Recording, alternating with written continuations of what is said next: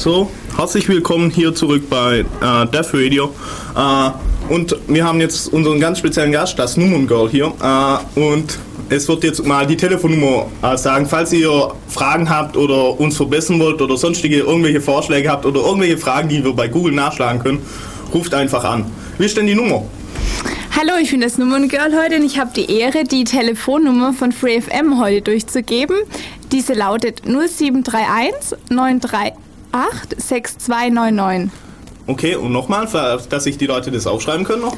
0731 938 6299. Applaus für unser Nummern Also, also jetzt, jetzt, wisst ihr auch, äh, wer unser Gast ist, unser Sondergast, das Nummerngirl. Äh, wie kamst du überhaupt dazu, dich mit Höhendaten und so weiter zu beschäftigen? Nämlich, da, da muss ja schon was dahinter sich verborgen, nämlich man surft ja nicht einfach so im Internet, klickt auf irgendwelche Daten, oder, die man runterlädt oder sucht in Tauschbörsen nach irgendwelchen großen Dateien. Genau. Sondern da muss ja was dahinter sein. Ja, also es war so, dass ich schon ja, in frühen Jahren irgendwie ein bisschen zum Bergsteigen kam und wollte immer so die höchsten Berge der Welt erklimmen, was natürlich nicht geklappt hat. Und äh, deswegen hat mich das schon immer interessiert, also gerade so Höhendaten, aber Bergsteigen und alles, was zusammenhängt. Und irgendwann bin ich mal draufgekommen oder wollte mal wissen, wie viele 7000er gibt es zum Beispiel auf der Erde, ja? oder wo stehen die? Ich weiß gar nicht, ob ihr das da draußen wisst. Also interessanterweise gibt es nur Berge, die über 7000 Meter sind. Die gibt es nur im Himalaya. Sonst gibt es die gar nicht. Also in Südamerika noch sonst auf der Erde mich einfach mal interessiert. Und für diese Region wollte ich dann so quasi Karten erstellen und wollte eben auch eine vernünftige Grundlage haben, also quasi so eine Hintergrundkarte, wo eben solche Gipfel erkennbar sind und sowas.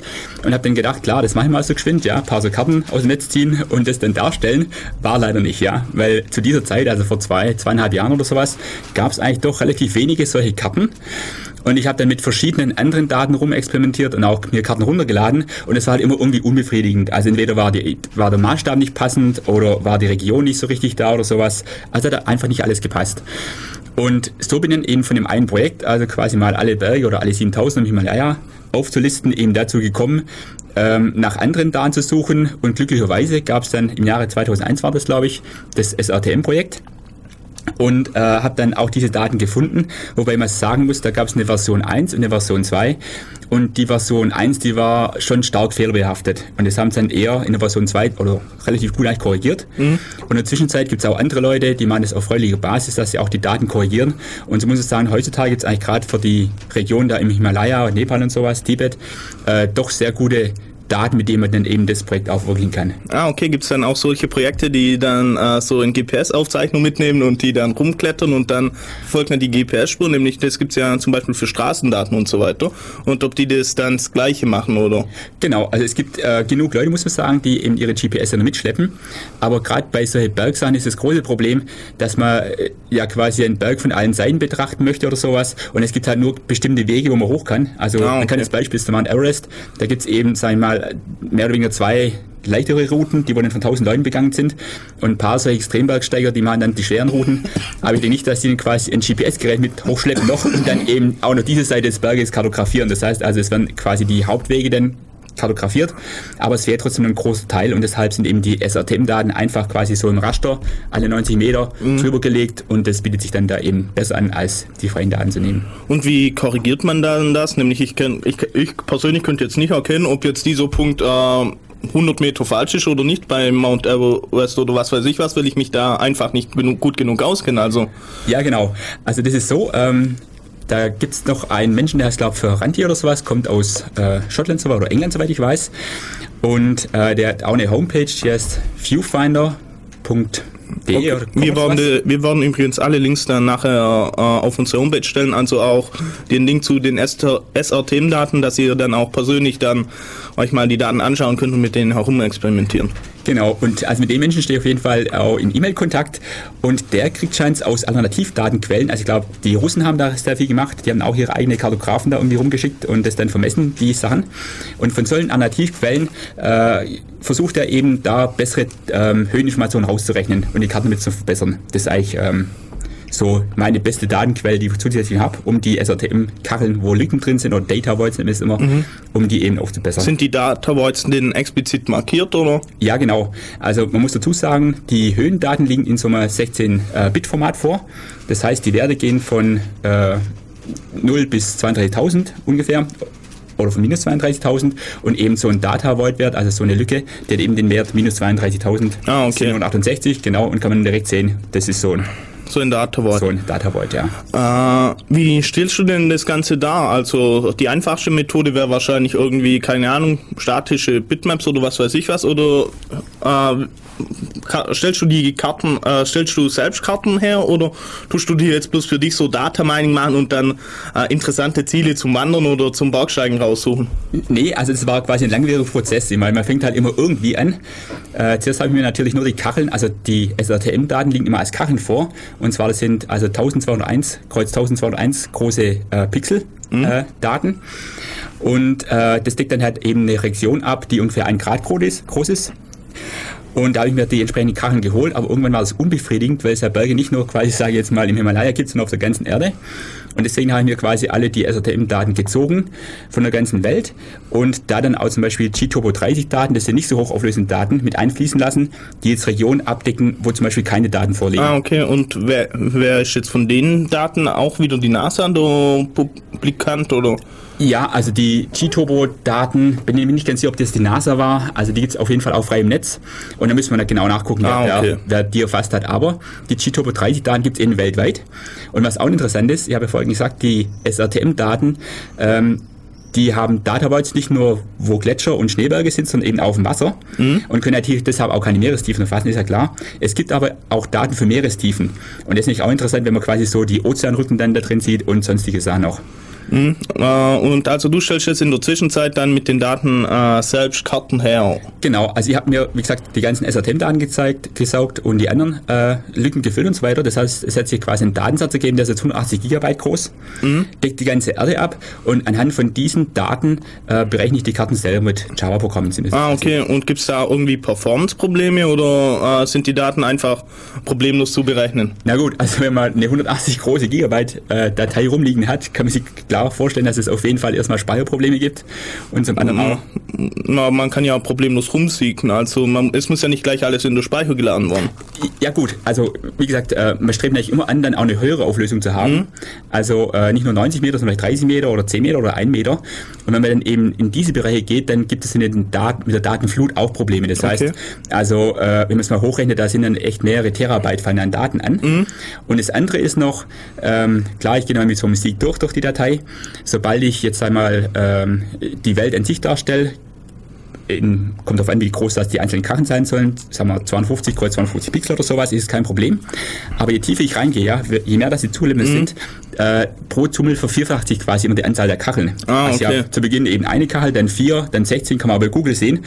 Und zum Schluss sind es halt ein paar Millionen. Das heißt, da kommt mein Rechner oder mein Mimi-Laptop, mit dem ich das alles ausrechne, eben an die Grenzen, ja. Ah, okay, also können wir hier gleichzeitig noch einen Aufruf machen, wer Rechenpower übrig hat. Äh, der, äh, der kann sich an dich wenden oder hast du jetzt schon genügend Leute gefunden, die, die dich dabei unterstützen? Nee, also genügend Leute nicht. Also ich habe zwar ein paar Freunde gefunden, die mich da unterstützen, aber ein Rechenpower mangelt es natürlich immer. Irgendwann geht auch mal der Platz aus. Und äh, wir sind jetzt gerade bei, also bis zu Zoom Level 11 können wir berechnen. Das kann man sich auf Zoom Level 11 von Google Maps, von oder? Google Maps jetzt, genau. Ich habe das auf Google Maps angepasst, weil es eben das gängigste ist. Die haben so eine äh, Mercator-Projektion. Man kann aber auch Blanc Carré oder andere Projektionen machen, aber das war eben gängig bei denen. Und da schaffen wir jetzt gerade so Level 11, 12 vielleicht noch. Aber da dauert mein, die Berechnung dann schon so vier Monate. Und wenn man dann denkt, ein Zoom-Level weiter, das Vierfache an Zeit, das Vierfache an Speicherplatz, also mal vier, Klar. vier mal vier, ja, genau, Geht halt. 16 Monate wären dann eineinhalb Jahre fast schon. Das heißt, dann ist eben die Grenze erreicht irgendwo. Okay, äh, und sprich, du hast eigentlich so in, wahrscheinlich einen zusätzlichen Layer bei Google äh, Maps dann eingebunden, wo man dann äh, das Ganze dann äh, einfach anschauen kann. Sprich, da sind dann auch automatisch die Straßen und so weiter drin, oder? Genau, also das war das nächste Problem noch. Und zwar, also ganz am Anfang haben wir nicht vorgehabt, das alles selber zu machen. Das heißt, wir wollten die Reliefkarten machen, wir wollten die Straßenkarten machen, wir wollten auch Satellitenbilder mit reinnehmen, was aber alles natürlich ein Riesenaufwand ist. Und äh, deswegen lief das dann so, wir hatten dann quasi immer die Reliefkarten erzeugt. Hm? Also nur Reliefkarten ohne sonstige. Genau, nur Reliefkarten im Prinzip. Und dann kam man auf die Idee, das in den Google Mashups als Google Mashup rauszugeben. Was bezeichnet eigentlich genau Mashup? Also das ist nur ein zusätzlicher Layer oder? Nee, also Mashup heißt einfach, man nutzt irgendwie die Google-Karten als Grundlage mhm. und macht mit diesen Karten dann irgendwelche anderen Sachen. Also mescht irgendwas drauf quasi. Ah, okay. also man legt da was drauf. Das heißt, es könnte zum Beispiel irgendwelche Restaurants sein in München oder ein anderer Straßenlayer oder ich möchte jetzt einmal Waldgebiete darstellen oder Agrargebiete, irgendwas in die Richtung. Ah, okay. Und das äh, und da blendest jetzt momentan sozusagen deine äh, Höheninformation drüber. Genau, man muss vielleicht noch dazu sagen, und zwar, also die Google-Karten, die ähm, beinhalten drei Layer. Zum einen sind es eben die Straßendaten, mhm. dann ist es der, ähm, die Satellitendaten und die beiden Layers eben übereinander gelagert. Und ich habe dann eben meine Reliefkarten überzeugt, erzeugt und dann darüber die Straßen, den Straßenlayer von Google gelegt. Mhm. Allerdings war das Problem, es fehlen da Seen und Flüsse. Das heißt, ich musste quasi auch noch irgendwie Seen- und Flussdaten in meine Reliefkarte mit reinrechnen. Das heißt, sie haben einen dritten Layer erzeugt oder einen zweiten Layer erzeugt, genau, äh, und den in Google-Karten ähm, kombiniert. Woher hast du dann die Flüssen und See gekriegt, oder? Genau, das ist das nächste Problem. Also es gibt ja die NAVTEC-Daten, mit denen man die, ähm, oder Teleatlas-Daten, mit denen man eben die Straßenkarten und auch die Flussdaten erzeugen kann. Wir das machen jetzt hier keine Werbung, also das sind völlig abstrakte Begriffe, also okay. ist keinerlei Werbung.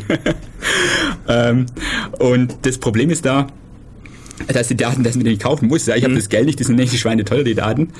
Und äh, deshalb gibt's hier die Farmnet 0 Daten. Farmnet 0 Daten sind autofreie Daten, die aber damals, also vor längerer Zeit, ich glaube 94 war das, das US-Militär erfasst hat.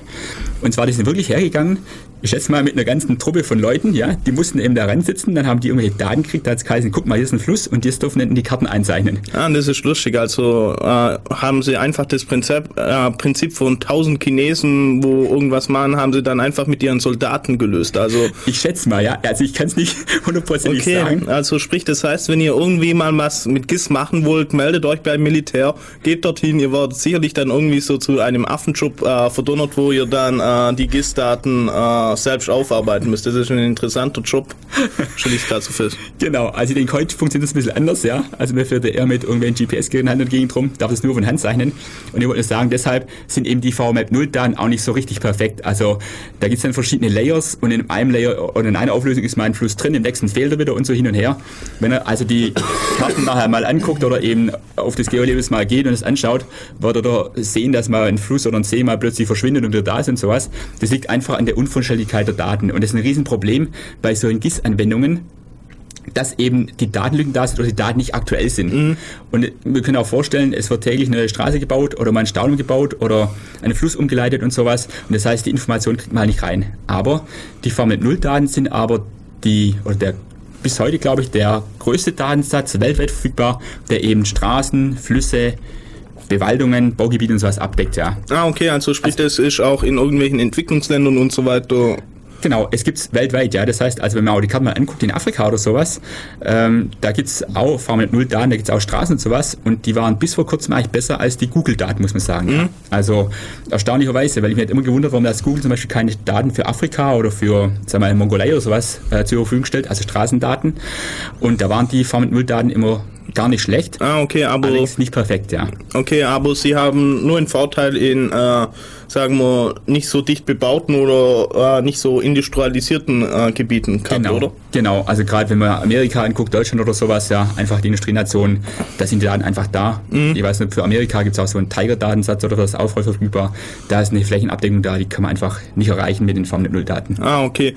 Aber äh, zu, der, zu dem Aktualitätsproblem, äh, wie machen das dann die kommerziellen Anbieter? Weißt du da irgendwas, oder? Ja, also ähm, jetzt will ich keine Werbung machen, also ich kenne auf jeden Fall. Ja, es gibt ja eigentlich nur die zwei. Also die Leute im Chat hatten recht, es gibt nur die zwei und das ist eigentlich so, deswegen ist es ja keine Werbung. Ja, genau. Also man sieht es auch bei Google drauf dann eben.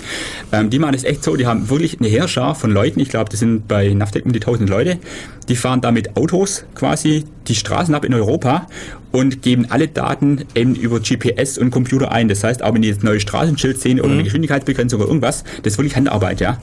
Und äh, die Leute werden sogar ausgebildet für ihren Job. Also es ist nicht so, dass man einfach hingeht und sagt, ja, ich möchte mal mitfahren. Die haben, glaube ich, ein Jahr lang eine Ausbildung, fahren da dann in den Autos mit und äh, wenn dann eben ein Tag vorbei ist oder zwei Tage und sie haben so ein so ein Teil der Stadt oder einen Straßenzug erfasst, muss man hier abends hinsitzen und das alles in die Datenbank eingeben, äh, was auch nicht so ganz einfach oder trivial zu mhm. sein scheint. Äh, wobei gerade bei die Qualität mancher kommerziellen Anbieter ist, lässt auch sehr zu wünschen übrig, wobei äh, gerade äh, Teleatlas zum Beispiel, das ist relativ cool, die haben wohl so Informationen drin, es wird gerade hier eine neue Strecke gebaut und in Zukunft, wenn die Strecke fertig ist, sieht so aus. Sprich, mhm. die, die haben sich wohl Baupläne oder ähnliches besorgt mhm. und haben dann drin, ja, hier, äh, so wird es dann in Zukunft aussehen. Das ist relativ cool. Sprich, äh, dann haben sie nicht so das große Aktualitätsproblem, wenn sie dann einfach gleich so in, für die Zukunft die Daten gleich mitliefern, wie es dann wahrscheinlich aussehen wird. Das ist auch relativ cool. Äh, und die fangen und es wurden dann eigentlich alle Informationen eingegeben, also auch äh, Geschwindigkeit und so weiter. Genau, genau, ja. Also wie gesagt, es ist eine Menge Handarbeit, ja. Man muss auch mit dem Auto rumfahren und sowas, also sehr viel Zeit steckt da drin. Und äh, wie gesagt, also eine kleine Firma kann alles sowas privat gar nicht machen, ja. Da mhm. brauche ich eine ganze Herrschaft von Arbeitern, auch um die Daten eben aktuell zu halten und das Neueste da reinzubringen. Mhm. Und die Idee, dass man das Ganze aus Straßenatlassen rauszieht, das ist dann wahrscheinlich Copyright, also urheberrechtlich problematisch, oder? Genau, das ist das eine. Also es gibt ja mal riesen Copyright-Probleme, sogar wenn man, sage ich mal, jetzt äh, eine Karte oder irgendwie einen Teil von einer Straßenkarte in die eigene Homepage mit reinbindet, mhm. kriegt man ja sofort eine Abmahnung oder war bisher immer so.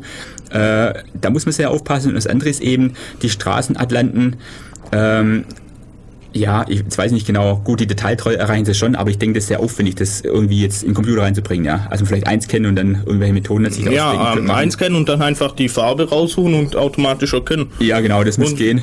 Das ist, und dann muss man eben die Projekt, muss man halt umrechnen wahrscheinlich. Ja. Und ja, dürfte schon gehen.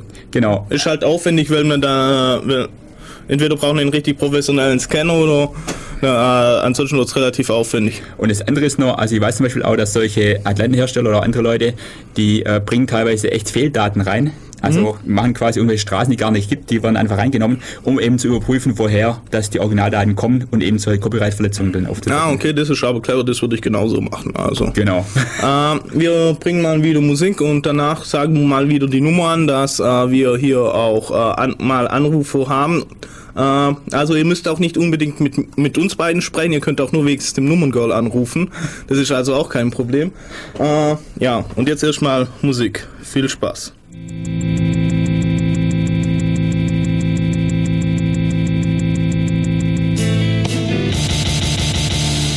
Okay, äh, wir haben hier jetzt ein technisches Problem, glaube ich. Äh, warten wir mal. Jetzt gucken wir mal, äh, ihr, ihr, kriegt jetzt einfach das nächste Lied. Also übrigens, Radio 4 FM sucht dringend äh, äh, CD-Player. Sprich, äh, falls ihr was Gutes tun wollt und zu viel Geld habt, äh, ja, spendet mal ein bisschen was für einen vernünftigen CD-Player. Bis gleich.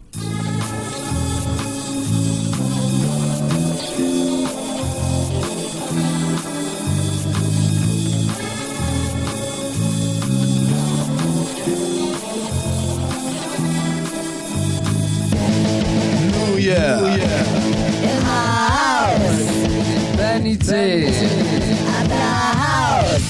jeder einer dieser Tage, die ich liebe. Und Liebe ist, die mich so quält. Nur kein Verzagen bei den Fragen, die mich plagen. Davon hat Schule nie erzählt.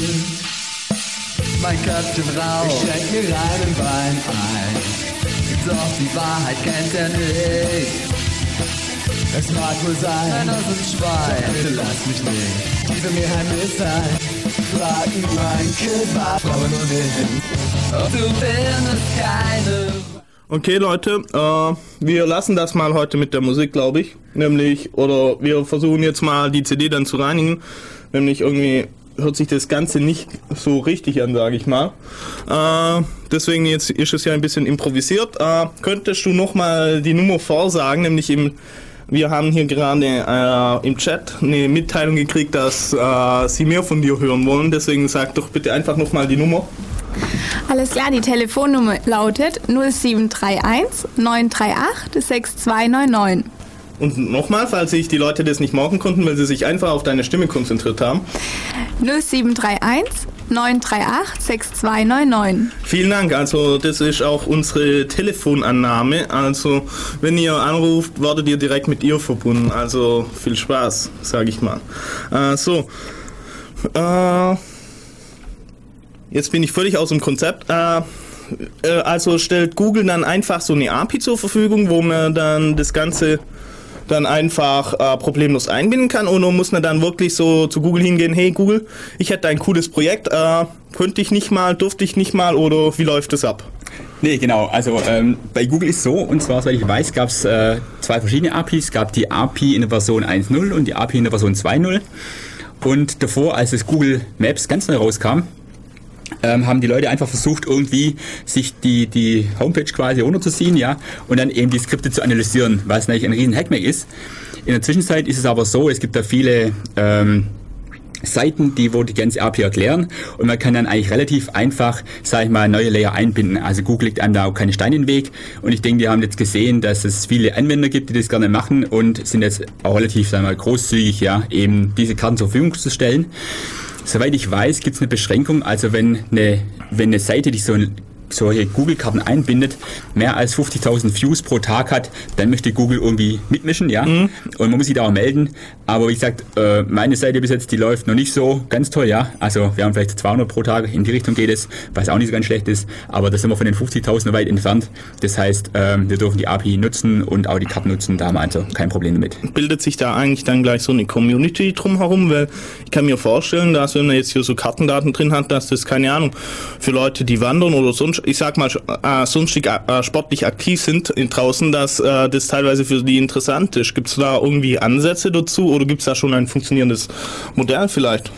Ja, also äh, das Hauptproblem bei sowas ist, wenn man eben solche Autokarten erzeugen möchte, dass eben die Auflösung noch nicht reicht. Also wie gesagt, ich sehe eben nur im großen Stil so die Berge eben, die, also zum Beispiel Mont oder sowas, aber eben nicht im Detail die einzelnen Pfade oder Wege oder sowas. Da ist einfach die Auflösung nicht gut genug. Und es wäre jetzt einmal schön, eben genauere Daten oder auch bessere Daten zu haben. Äh, leider kommt man da nicht rein. Wie gesagt, in Deutschland sind die, äh, werden die vermarktet, die muss man kaufen. Das heißt, wenn ich so eine Meterauflösung haben möchte für ganz Deutschland, zahle ich um die 10 Millionen Euro, Euro Dollar, Euronen, ja genau, das wo ich eben nicht habe, das Geld. Aber die, die 10 Millionen sind die dann für die NAVTech-Daten oder gerade für jetzt, keine Ahnung, von Landesvermessungsämtern? Oder? Die sind von Landesvermessungsämtern und zwar nur die reinen Höhendaten. Ah, okay. Genau, das sind also keine Straßen, keine Flüsse, nichts dabei, sondern reine Höhendaten. aber eben für ganz Deutschland. Und es gibt so eine Community, sag ich mal, die beschäftigt sich aber eigentlich generell mit GIS-Themen. GIS, äh, im Allgemeinen. Also da geht es dann darum, ja, was gibt es für freie Datenquellen und äh, was macht ihr alles so? Jetzt speziell für das Geolabels gibt es eigentlich jetzt nicht, sagen wir mal, eine Community. Ah, okay. Äh, Geolabels, das ist jetzt dein Projekt? Oder? Ja, genau, ja. Also, da muss ich dazu sagen, ich habe natürlich auch ähm, viel rumexperimentiert mhm. und ich habe auch mehrere Seiten im Netz stehen. Das eine ist die srtm.com-Domain, die habe ich damals noch gekriegt. Ja, das, aber das war wahrscheinlich relativ früh dann, oder? Genau, das war relativ früh und die Seiten sind auch statisch und das Projekt finde ich jetzt gar nicht mehr toll. Ich werde das auch demnächst mal wieder einstampfen. Ähm, und so hat sich das weiterentwickelt. Dann gab es noch das mapcenter.de. Da habe ich das mal mit so einer Flash-Version äh, probiert. Also man kann dann da zwar schön reinzoomen und so. Aber mit Flash, das stelle ich mir cool vor. Also gerade da kann man viele äh, Effekte machen. Plus Problem ist wahrscheinlich, da will na, eben auf ein Plugin dependent. Ich weiß jetzt, ich persönlich habe auch noch nie Flash großartig programmiert oder ge gemacht. Äh, ich kann mir das jetzt auch irgendwie schlecht vorstellen, wie das äh, dann abläuft. Genau, also man braucht auf jeden Fall einen Flash-Player dazu, den muss man sich runterladen vom Netz. Und ich habe damals noch das Tool Zoomify verwendet. Und zwar Zoomify ist so ein Grafiktool, wo man quasi sehr große Bilder äh, ins Netz stellen kann und dann eben mit diesen Bildern rumspielen kann. Das heißt, in dem Fall eben rein und rauszoomen oder sowas mhm. und auch navigieren in solchen Karten. Ah, okay, sprich, da gibt's eine fertige Lib, sage ich mal, beziehungsweise ein fertiges Framework, was dir das Ganze ermöglicht und das sieht halt cool aus, wenn dann sozusagen die Welt dann so wisch genau. hierher gezoomt wird, oder? Genau. Das einzige Problem war da, ähm, ich habe jetzt eben nur die Höhendaten gehabt oder bis jetzt nur die Höhendaten bearbeitet. Das heißt, da fehlen Flüsse und Straßen und auch Ländergrenzen und mhm. sowas. Das heißt, wenn jemand sich die Karten anguckt, dann weiß er im Prinzip gar nicht so richtig, wo er ist. Ja, zwar grob schon, plus minus Deutschland ist hier und da. Aber wenn ich eben die Grenze zu Frankreich nicht sehe und auch keinen Rhein oder keinen Fluss da sehe, dann weiß ich gar nicht richtig, wo ich bin. Und deswegen haben wir das Projekt eben jetzt alles mal beiseite gestellt und eben jetzt die Google Mashups gemacht. Ah, sprich, aber du machst das eigentlich sonst großartig allein, oder? Ja, genau. Also äh, muss man dazu sagen, ich mache ja nebenher noch meine Promotion Ah, okay, sprich, du bist eigentlich ein vielbeschäftigter Mann, wenn ich das jetzt hier so richtig äh, verstehe. Genau, im Prinzip schon. Und äh, neben, also bei der Promotion habe ich mich mit ähm, Verkehrsnavigation beschäftigt, Mhm. was auch ein interessantes Thema ist. Da, da, da spielen ja teilweise auch so KISS-Daten dann auch eine Rolle, oder nicht? Spielen auch eine wichtige Rolle. Genau, da haben wir uns jetzt dieses Mal auf, oder in meiner Promotion auf äh, Berlin beschränkt Mhm. quasi. Und äh, das Problem ist eben, man macht eben dann nebenher an der Uni eben die Arbeit und privat noch das mit Mhm. den Karten und sowas. Und da gab es dann schon ein wenig Stress mit dem ganzen Ding da, ja. Okay. Aber- Aber, deine Promotion hat jetzt nicht so stark drunter gelitten, oder? Na, das hat sich ein wenig verzögert, sagen wir so. Ah, okay, aber dafür haben, hat das dir wahrscheinlich auch relativ viel Spaß gemacht, so wie ich das jetzt hier, äh, wenn ihr seinen Gesichtsausdruck sehen würdet. Also er grinst jetzt hier über beide Ohren, während ich, äh, er hier erzählt. Also deswegen kann man schon sagen, dass es äh, dir Spaß macht und Genau, das, also mich hat es eigentlich schon seit Kindheit sowas interessiert, so Gießerhand, Geografie und sowas, das fand ich immer spannend. Ah, okay. Also ich hatte, wenn ich das jetzt hier sage, ich hatte äh, in so Geo hatte ich meistens irgendwie, war ich schlechter, also drei oder vier. Also bloß so deswegen, dass ich Ihnen jetzt meistens hier die Sachen erzählen. Nämlich ich habe dann nicht so ganz viel Ahnung. Äh, und äh, Gibt es da irgendwie auch Pläne, keine Ahnung, die Kartentechnologie die zu verkaufen oder ist das eigentlich so ein großer Open Source Markt, sage ich mal, wo jeder dann seine Algorithmen etc. frei zur Verfügung stellt? Ja, das ist eine gute Frage. Also man wünscht sich natürlich das irgendwo immer, dass eben, äh, sagen mal, auch so ein Projekt jetzt äh, von Leuten akzeptiert wird oder dass man es in den Mann bringt oder auch so eine Community aufbaut oder sowas. Aber ich denke, dass sowas insgesamt äh, relativ schwer ist, auf dem Markt Fuß zu fassen. Also letzte hat einer gemeint, es sei eher so wie ein Lotterie-Glückstreffer, ja, wie ein Sechser im Lotto, wenn man sich da die Community aufbaut. Wir haben es natürlich auch probiert.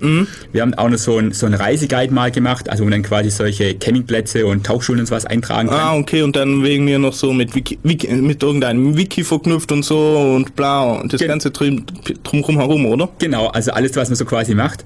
Ich denke auch halt, das Problem dabei ist, ähm, dass eben von den vielen, die das probieren, eben ein, zwei überleben werden und die mal dann eben, ja, kriegen so einen großen Ja, die, Erfolg. ja, die haben dann gewonnen und haben dann für ihr Leben ausgesorgt. So, ähm, dass ich mich jetzt endlich mal vernünftig aushuschen kann, äh, werde ich jetzt mal nochmal Musik spielen. Äh, und Leute, bitte ruft an, fall, falls ihr irgendwelche Fragen habt, Vorschläge und, oder irgendwelche Sachen auch äh, vorstellen wollt, euer eigenes Projekt vielleicht, was auch cool ist. Und ähm, ja, redet mit uns, kommuniziert mit uns, wir sind interaktiv, ihr könnt auch zu uns in den Chat kommen.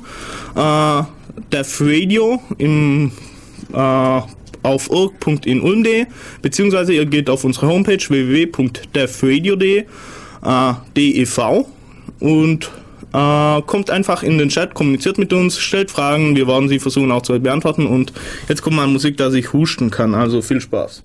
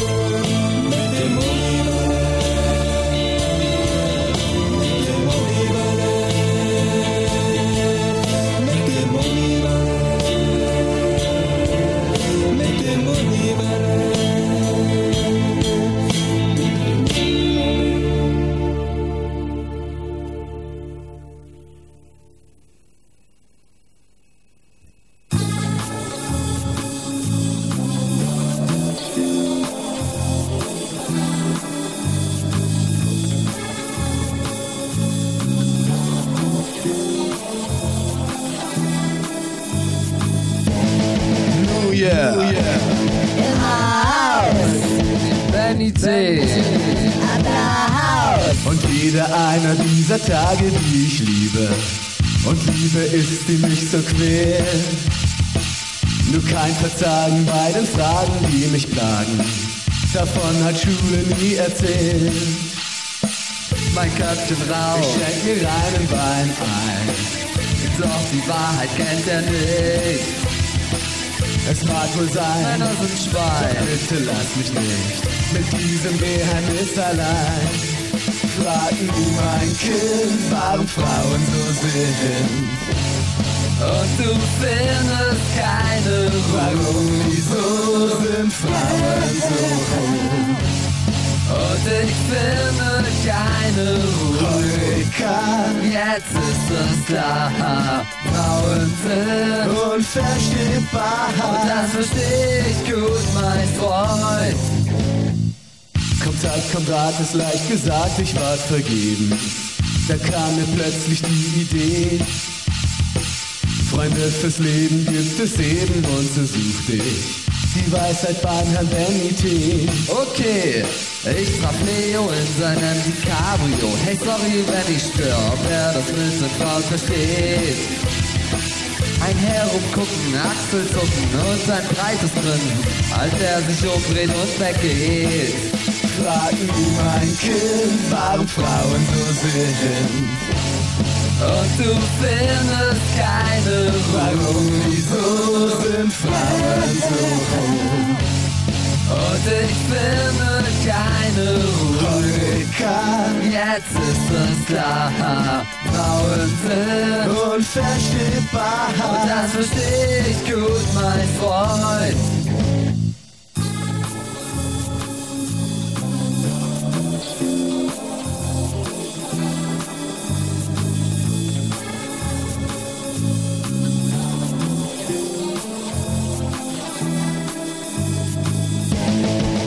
Year.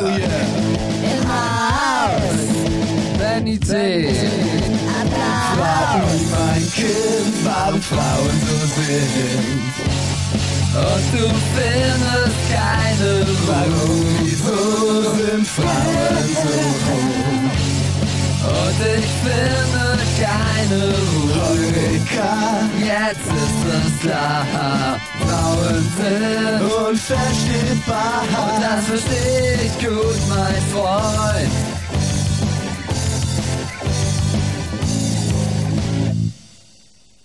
So, herzlich willkommen hier zurück zu Def Radio. Äh, da ihr euch vorher gerade über die Musikauswahl beschwert habt, gibt's nichts Neues vom Nummern sondern ihr müsst jetzt mit meiner äh, verhusteten und äh, Stimme zurechtkommen. Also die Telefonnummer ist die 0731 938 6299. 0731 für Ulm 938 6299.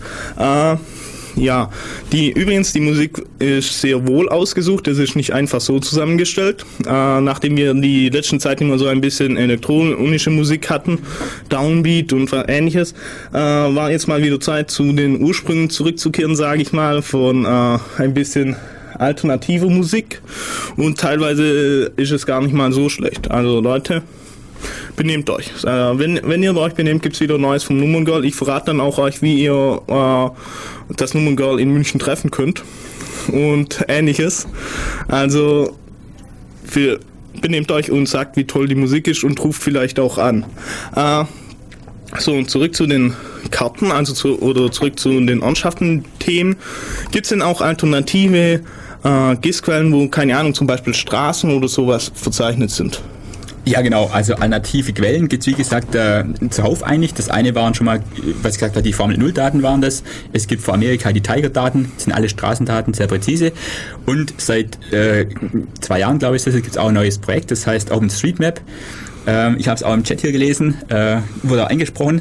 Also bei OpenStreetMap ist es so, ähm, da haben sich, hat sich auch eine Gruppe von Leuten zusammengetan. Es handelt sich um ein Wiki. Und was die machen ist, die stellen äh, eine eigene Straßenkarte zusammen. Äh, und zwar, die setzt sich zusammen aus GPS-Daten. Das heißt, jeder Freiwillige, der so ein GPS-Gerätchen hat oder sowas, kann dagegen drum laufen und irgendwelche Daten einscannen und äh, die dann eben an das OpenStreetMail-Projekt senden. Und das muss aber wahrscheinlich dann noch nachbearbeitet werden, oder? Wird alles nachbearbeitet, muss auch in die Datenbank eingepflegt werden. Aber wenn man da mal drauf guckt auf die Homepage, ist es schon erstaunlich, was da bis zusammenkam. Mhm. Also Ulm ist relativ gut abgebildet. Ich glaube, London ist super abgebildet. Die Isle of Man wurde komplett kartografiert. also es gibt da einige äh, tolle Gegenden, wo mhm. schon ziemlich viele Daten da sind. Aber es fehlt natürlich auch was. Also wenn ich zum Beispiel jetzt von Ulm äh, nach Tübingen fahre, dann ist eben zwischendrin hört einfach die Eisenbahn auf oder ist die Straße nicht mehr kartografiert. Ah, okay, also und Eisenbahnstrecken und so weiter tun sie auch kartografiert. Machen sie auch, ja, ah, genau. Okay, ja. cool. Auch glaube POIs, also Points of Interest und sowas, also überall, wo sie Interesse haben, das kommt alles mit rein, was man mhm. eben weiß. Aber die Daten sind halt sehr unvollständig. Also für gewisse Regionen sind sehr viele Daten da, aber für gewisse andere Regionen eben nicht. Und was für äh, Attribute stehen dann, dann drin? Stehen da auch teilweise Geschwindigkeiten oder nur in eine Richtung befahrbar oder steht da wirklich dann bloß der Straßenname und das war's? Das weiß ich nicht genau. Also so genau haben wir die OpenStreetMap-Daten noch nicht angeschaut. Mhm. Ich habe sie mir auch noch nicht runtergeladen. Da müssen wir mal auf das Projekt gucken. Aber ich habe trotzdem mal mit dem Leiter äh, da Kontakt aufgenommen und ich habe mal gefragt, ob sie Interesse hätten, eben als Hintergrundbilder eventuell die Reliefkarten da okay. einzubinden. Und Interesse hat eigentlich schon bestanden. Die haben auch äh, zurückgeschrieben und sowas. Und jetzt muss man eben noch gucken, also die OpenStreetMap-Leute, die nur wirklich ganz freie Daten, ja. Also ah, okay. wenn irgendwo ein Copyright oder was drauf ist, dann wird es nicht genommen. Das heißt, man müsste eventuell auch die Programme freistellen oder sowas. Und da muss jetzt mal noch schauen, was man da machen, ob man das ganze Zeug einfach ins Netz reinstellen und sagen, gut ist, ja, nimm das alles, was wir haben. Mhm. Oder ob wir eben jetzt erstmal ihnen die Reliefkarten geben, ob sie jetzt die noch wollen und sowas. Also da muss man ein bisschen rummailen und gucken, ob das was wird. Aber es ist eigentlich interessant wenn man denn eben quasi als Hintergrund, als Background eben diese Reliefkarten nehmen würde. Okay, und was gibt es äh, sonstige für freie, äh, äh, freie Projekte, sage ich mal?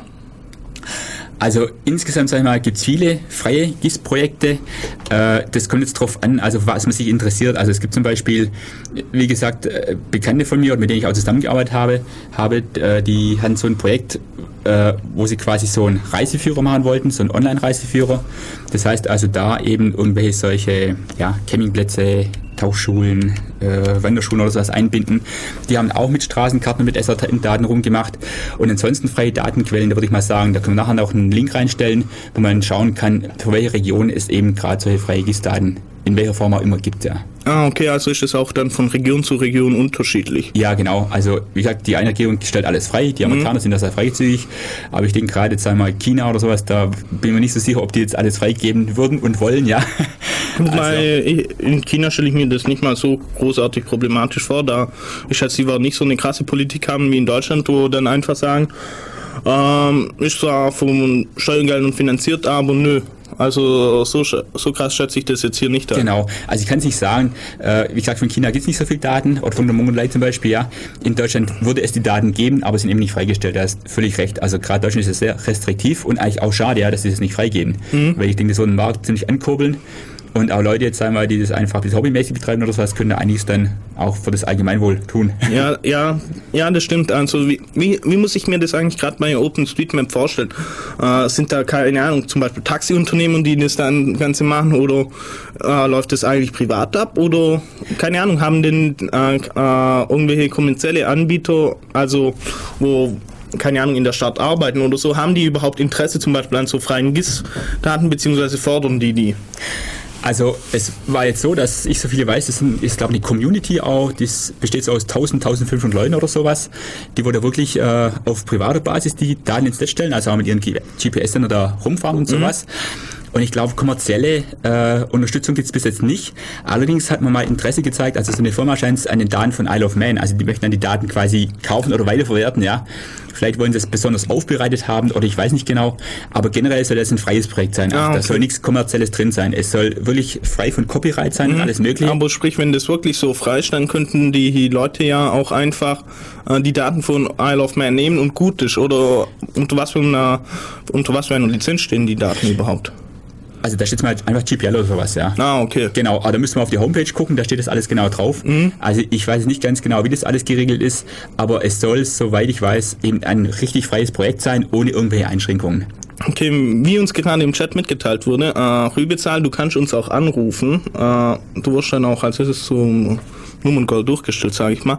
Äh, es gibt wohl auch so Mapping-Partys, sprich, äh, entweder äh, trifft man sich dann ja in einer Gruppe und tut dann die Stadt kartografieren, indem man dann durch die Stadt läuft und mit G GPS sind so ein ausgerüstet ist, wo die GPS-Sentences aufspeichern oder äh, dass man sich dann trifft, äh, so wie wir das vorher hatten beim Bund oder, oder beim Militären, dass man dann das Ganze kartografiert und dass man das dann selbst aufbearbeitet. Stelle ich mir auch lustig vor, so coole, kommt coole Musik, hockst am Rechner, also das ist so Seabase-mäßig. Ach ja, das fällt mir bloß gerade ein, äh, falls ihr, ich hatte ja vorher schon den Spendenaufruf gemacht und jetzt kommt der zweite. Dieses ist ja heutzutage sozusagen die Spendensendung. Äh, falls ihr mal was Gutes tun wollt, auch für Sachen im Clubumfeld, vom CCC-Umfeld, äh, die Seabase in Berlin, der relativ coole Club dort, wo äh, auch die Afterparty vom Kongress stattgefunden hat, die würden sich momentan sehr über Spenden freuen. Sprich, äh, wenn ihr da jetzt was Gutes tun wollt und äh, was spenden wollt, beziehungsweise äh, euer Gewissen erleichtern oder was weiß ich was, äh, meldet euch mal bei denen. Die, die, das ist ein sehr cooles Projekt und da ist das Geld auf jeden Fall sehr gut angelegt.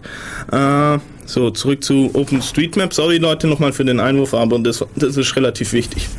Ähm, ja, und äh, was für Daten verwendest du denn bei in Berlin für deine Promotion? Äh, habt ihr da kommerzielle Daten gekriegt oder wie lief das dort ab? Genau, also zu dem Projekt in Berlin muss man sagen, also ging es erstmal um quasi Reisezeiten vorhersagen. Das heißt, wie komme ich am schnellsten von A nach B?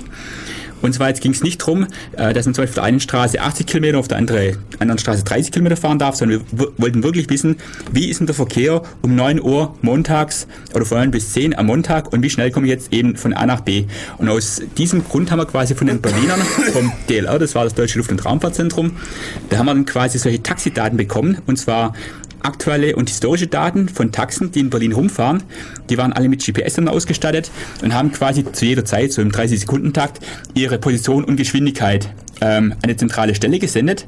Und diesen riesen Datensatz, das waren 300 Taxen, die in Berlin rumgefahren sind, ein paar Millionen Daten oder sowas haben wir gekriegt. Ja, okay, und damit habt ihr sozusagen dann auch eure eigene äh, OpenStreetMap dann gehabt oder habt ihr das noch zusätzlich so? Äh, nee, also quasi wir haben dann auch einen Stadtplan bekommen oder mhm. Straßendaten eben, der war aber nicht vollständig, also mehr so die, die größeren Straßen. machen. Äh, da gab es noch ein bisschen Probleme, weil teilweise ja Taxen auch in Wohngebieten rumfahren oder sowas. Also man konnte es nicht so eins zu eins mappen. Mhm. Aber mit den, mit den Taxidaten hat man dann quasi solche äh, Mittelwertkarten erzeugen können. Also ich weiß dann quasi, auf dieser Straße wird morgens von 9 bis 10 eben im Mittel vielleicht 30 Kilometer ungefähr gefahren. Und der Clou ist jetzt dran, äh, die Taxen fahren ja quasi zu jeder Tageszeit herum und man kann die äh, Mittelwertkarten dann quasi aktualisieren. Also wenn es eine Baustelle kommt oder es ist ein Unfall auf der Straße oder heute kann ich auch mal schneller fahren, dann fließen eben diese aktuellen Daten in die Karten mit ein ein und ich kann die Reisezeit wirklich quasi äh, online berechnen, sage ich mal, ja, also mhm. in Echtzeit mehr oder weniger. Und das ist eigentlich das Wichtige dran. Also es bringt mir ja nichts, wenn ich weiß, äh, wenn die Straßen alle frei sind, schaffe ich es da von Hamburg nach München in zwei Stunden, in, in, zehn Stunden vielleicht, ja, äh, und in Berlin eben rumgefahren, äh, sondern ich möchte wissen, wie ist denn genau heute zu dieser Stunde, wie ist da die Verkehrslage? Und das ist eben das Wichtige dran. Und um das geht es eigentlich bei dem Berlin-Projekt. Ah, okay. Äh, wir machen wieder Musik danach das Nummengirl und äh, und nein, Shabis ist nicht zur Telefonistin degradiert worden. Äh, bloß so als kleiner Hinweis. Ich hoffe wieder, die CD spinnt nicht. Und äh, viel Spaß bei der Musikauswahl, sage ich mal. Ich weiß, ihr mögt die Musik.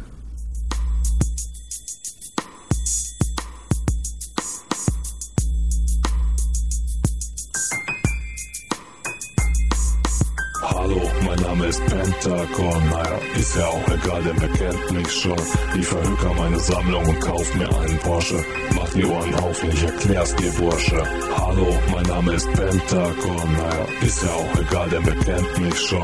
Ich verhöker meine Sammlung und kauf mir einen Porsche. Mach die Ohren auf, ich erklär's dir, Bursche.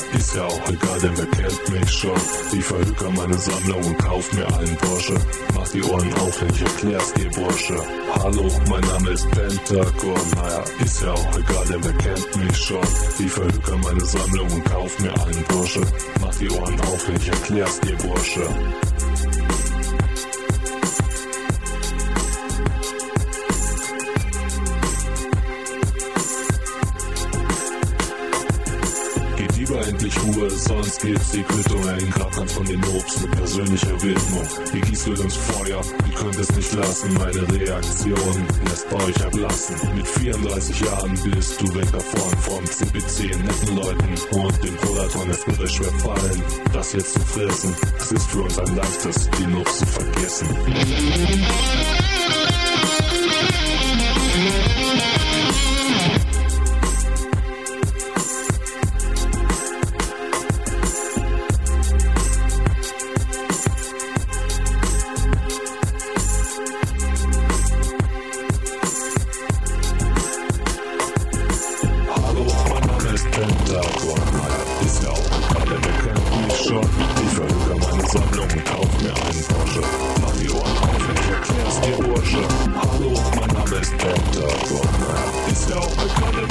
Mich schon. Ich verhöker meine Sammlung und kauf mir einen Porsche. Mach die Ohren auf, ich erklär's dir, Bursche. Hallo, mein Name ist Pentagon. Naja, ist ja auch denn wer kennt mich schon. Ich verhöke meine Sammlung und kauf mir einen Porsche. Mach die Ohren auf, wenn Hallo, mein Name ist Pentagon. Naja, ist ja auch egal, denn wer kennt mich schon. Ich verhöke meine Sammlung und kauf mir einen Porsche. Mach die Ohren auf, wenn ich erklär's dir, Bursche. Inzwischen ist das schon wieder Geschichte. Und alles erscheint in einem gläsernen Lichte. Wir haben uns längst wieder vertragen. Der Stress ist vorbei. Vergessen, vergraben. BCBC, da sind wir ganz eigene Worte. Jeder von uns hat seine spezielle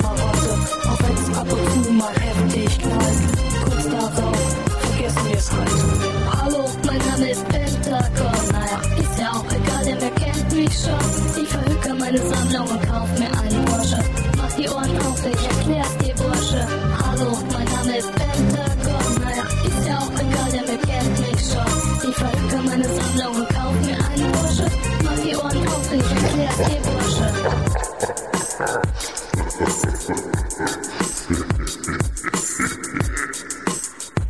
Hallo, ich bin Prodatron und zusammen sind wir die drei Leneure.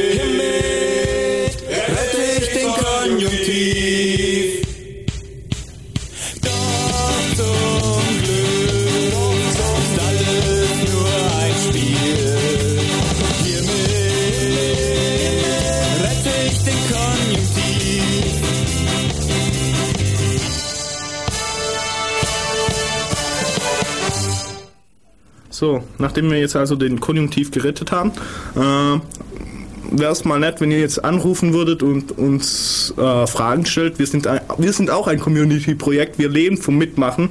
Wir leben davon, dass ihr hier, uns, hier euch bei uns meldet. Wir haben jetzt heute extra äh, unseren Spezialgast da, der äh, die Fragen beantworten wird, der äh, euch rannehmen wird und äh, oh, sie, oh, sie macht große Augen äh, und äh, euch ein bisschen befragen wird. Äh, kannst du nochmal bitte die Nummer vorlesen? Aber selbstverständlich, das ist die 0731 938 6299. Und Nochmal? für alle nochmal 0731 938 6299. Okay, sie macht es schon relativ professionell. Ja, also ich glaube, in Zukunft kann sie anfangen, dort zu arbeiten. Äh, so. Es gibt, wir hatten es gerade von Google Maps und äh, da gibt es natürlich solche Points, also Point of Interest. Das kann ja zu, zunächst abstrakt alles Mögliche sein, sei es äh, Kirchen, äh, Restaurants etc. Äh, woher kriegt man eigentlich die Daten, beziehungsweise äh, ja, es ist ja auch für jeden unterschiedlich, was für Poise gibt. Gibt es da auch Projekte, wo dann spezielle Poise für spezielle Gruppen dann organisieren oder? Genau, also da gibt es dazu zu sagen, und zwar, also wenn man sich mal zum Beispiel die großen anguckt, Google Maps oder Yahoo Maps oder sowas, äh, die haben ja vor allem äh, Städte eigentlich drin, Städtedaten oder sowas. Und es kommt zwar immer mehr, aber bis vor einem Jahr oder sowas war es relativ selten, dass ich sage mal auch ähm, eben ja Restaurants oder Tauchschulen oder sowas drin sind oder Bergnamen, Wasserfälle, keine Ahnung, was alles so gibt, Sehenswürdigkeiten oder sowas. Und für diesen Zweck gab es eigentlich, ich glaube, es hieß dann Yellow Maps. Die haben das mal aus dem Telefonbuch sich abgeguckt. So von Go Yellow dann, oder? Genau, Go Yellow und sowas. Und die haben dann eben quasi so ein Branchenbuch draus gemacht. Also verschiedene Branchen da, dass man sich an, anzeigen kann. Restaurants, Hotels, Autowerkstätten und so weiter und so fort. Das gab's auch. Aber was interessant ist, es gibt auch relativ große freie Datenbanken. Wiederum viele aus Amerika. Ähm, Auto weltweit und die haben jetzt nicht nur eben solche Branchen drin, wie sei mal in Kfz-Werkstätten oder sowas, sondern eben auch ja, Berge oder Sehenswürdigkeiten, Krankenhäuser, Schulen, alles mögliche, was man so alles braucht. Und was da eigentlich ganz interessant ist, es gibt ein weiteres Projekt, das heißt GeoNames. Und zwar, das ein Schweizer, äh, Mark heißt der, soweit ich weiß, und der hatte sich mal die Mühe gemacht, die ganzen freien Datenbanken anzuzapfen und auch seine Datenbank dann ins Netz zu stellen. Ist auch ein Wiki und das heißt, es können eben auch äh, jeder, der eben Internetzugang hat, hat, kann quasi diese Datenbank erweitern.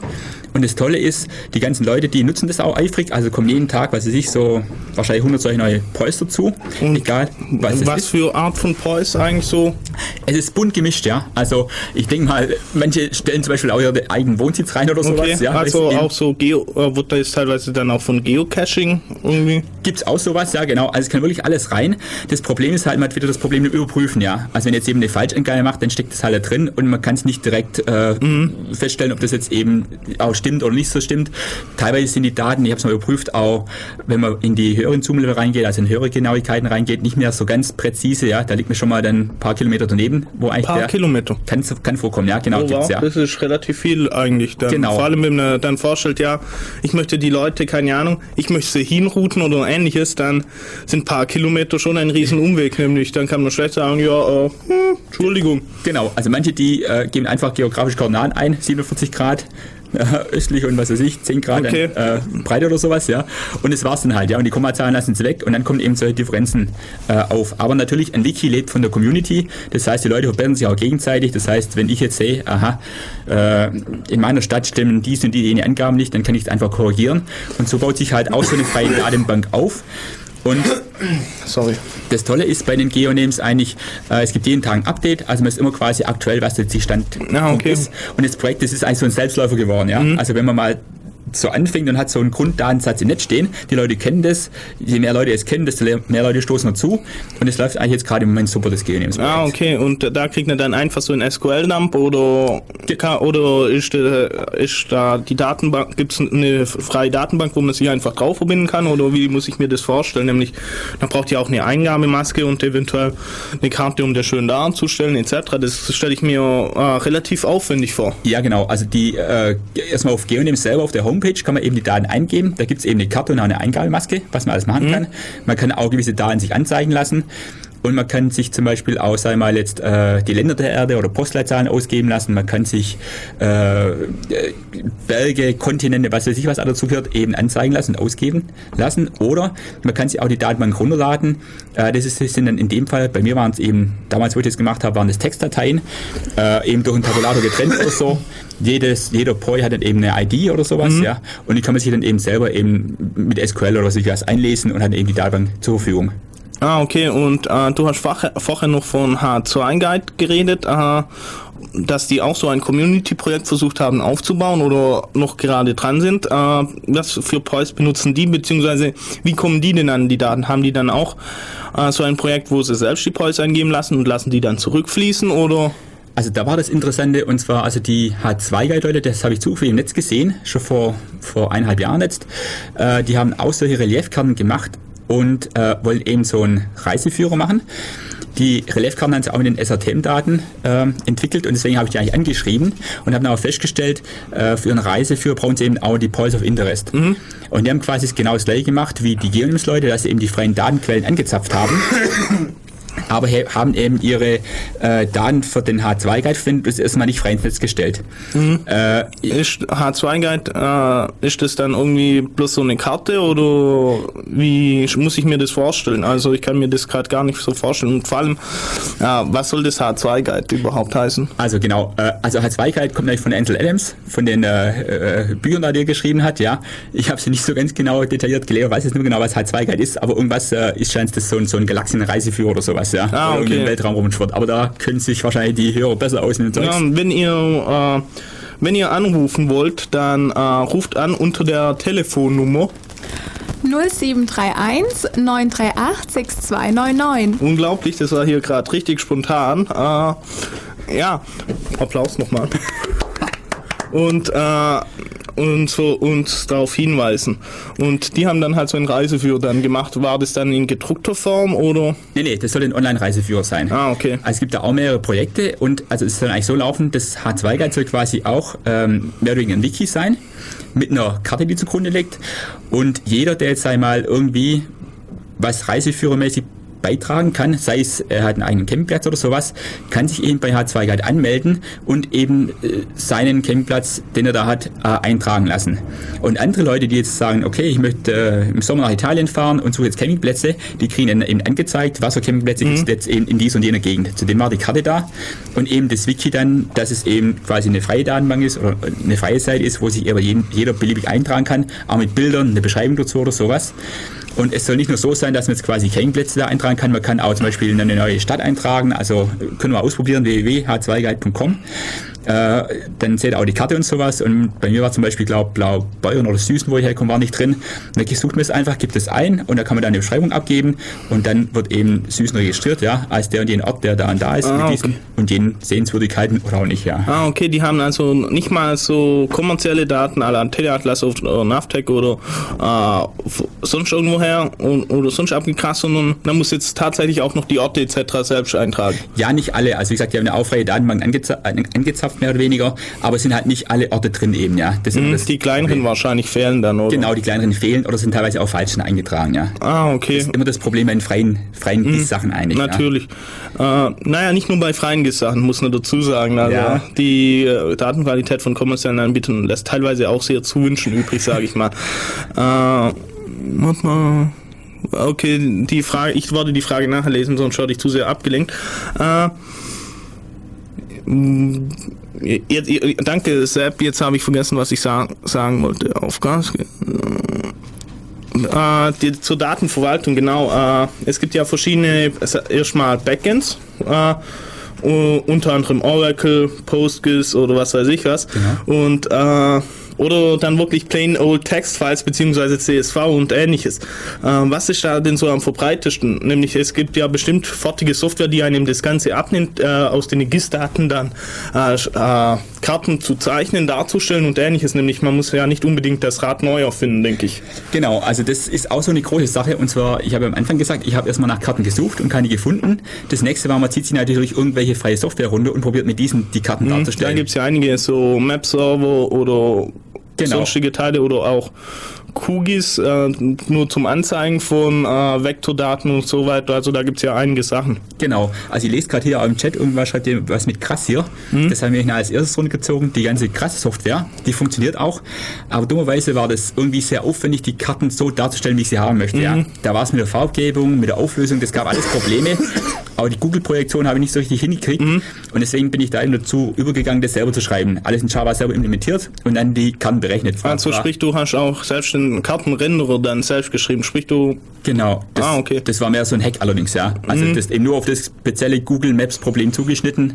Ah, okay. Aber ich hatte zum Beispiel lange Zeit rumkämpfen der Färbung oder sowas. Mhm. Also muss da wissen, bei Höhendaten, äh, wenn man solche weltweiten Karten äh, berechnet, kann ich nur feststellen, ich bin jetzt auf 2000 Meter, ich bin auf 5000 Meter und dann macht man es halt so, oben sind meistens die Berge weiß, dann kommt eben so eine rötlich-braune Schattierung oder sowas. Man orientiert sich sozusagen am Dirke Weltatlas. Genau, genau. Und das heißt, irgendwie jetzt Waldgebiet ist eh nicht immer grün, sondern kann auch mal gelb sein, ja. Mhm, klar. Aber irgendwie passt es so ganz grob, wie man sich vorstellt. Ja, also glücklicherweise sieht die Ha- Sahara wegen gelb aus. Ja, in Deutschland gibt es auch Geldgebiete, aber das ordnet man irgendwie anders zu. Das geht also schon. Äh, auf jeden Fall zu der freien GIS-Software nochmal. Also krass ist natürlich ein super Tool und kann alles. Ich muss sagen, ich habe mich da lange damit beschäftigt und so ganz meinen Wünschen oder für manche meine Wünsche hat es nicht geeignet, ja. Ich musste also ein bisschen da rumprobieren und sowas und habe deswegen irgendwann einen Renderer selber geschrieben. Ah, okay. Dann gab es nur das GMT, General Mapping Tools, glaube Ah, ich. okay. Ja. Wird an der Uni Hawaii entwickelt, soweit ich das weiß. Äh, Und natürlich muss man da dann erstmal hinfliegen und dann den Leuten den Besuch abschatten. Ich verstehe genau, es. genau, mein erster Au- Urlaub. Auf Forschungsmitteln, au- auf Staatsmitteln. was nicht alles kriegt, ja. Auf jeden Fall habe ich dem Augen gespielt, äh, also alles mal so quasi rundum durch einen Fleischwolf gedreht, ja, alles Mhm. mal probiert. Und letztendlich bin ich eben jetzt bei Java hängen geblieben, weil da programmiert sich halt so einfach in meinen Augen, ja.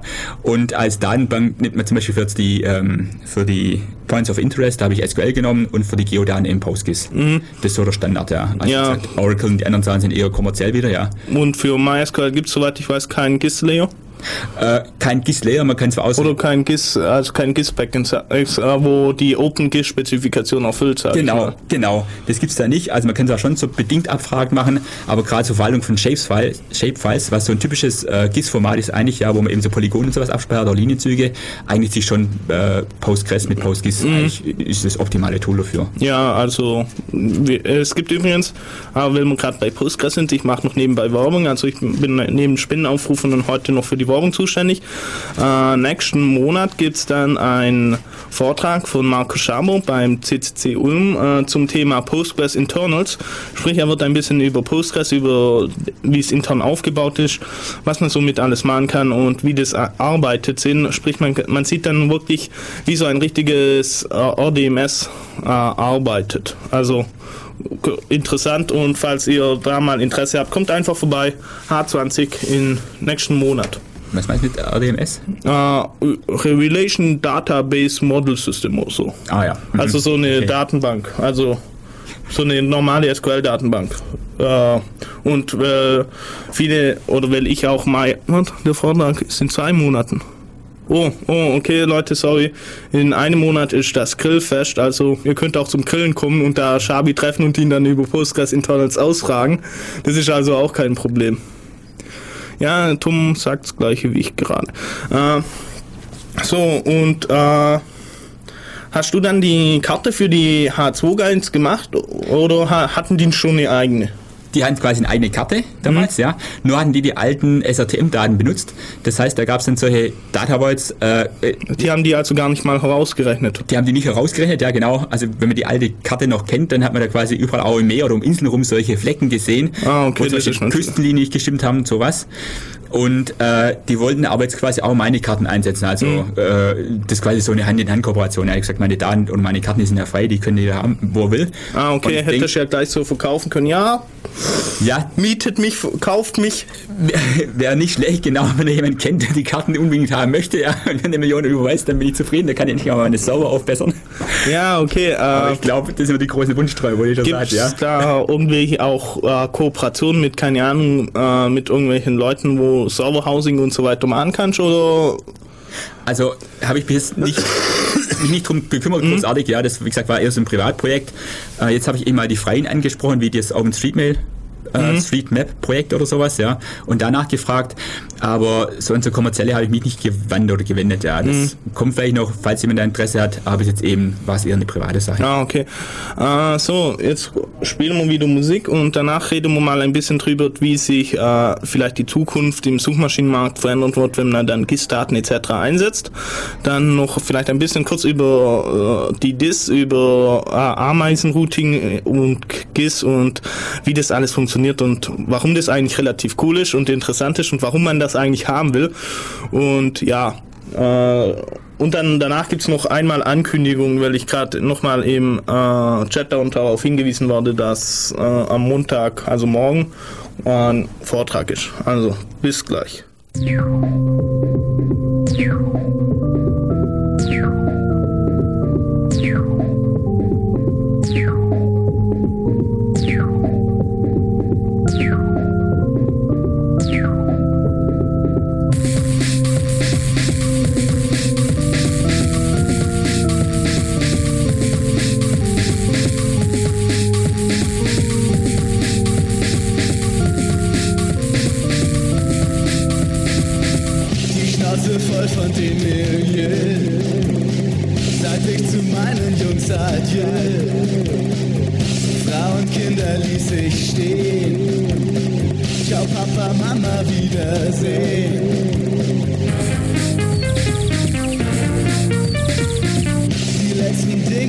Eingekauft. Roter Wein und grüner Rauch. Die Seele springt, die Lunge schnauft. Schwarzer Kaffee für Kreis. Ein letzter Blick auf Spiegelbild. Weil ich mir meinen, meinem Bild. Mein und geil, weil Schönheit zieht. Und von ferne ich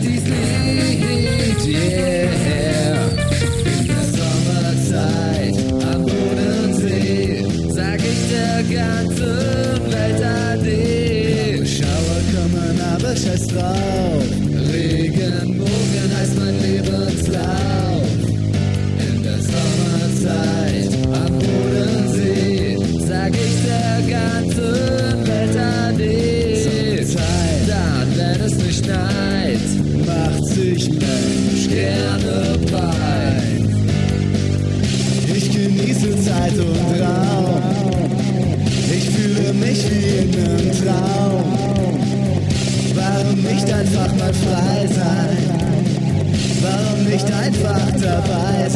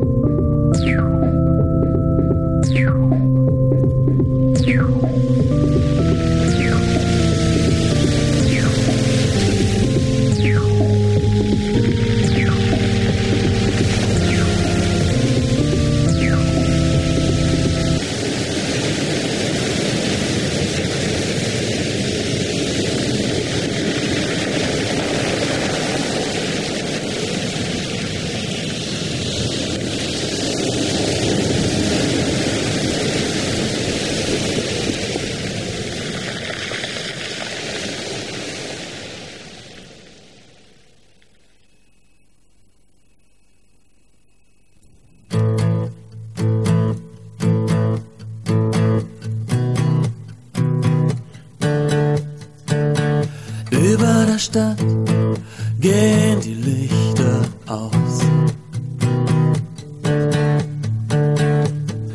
Zwischen Schornsteinen und Fernsehantennen. Bäume werfen Schatten an die Mauer hinterm Park. Telefonzellen sind beschmiert.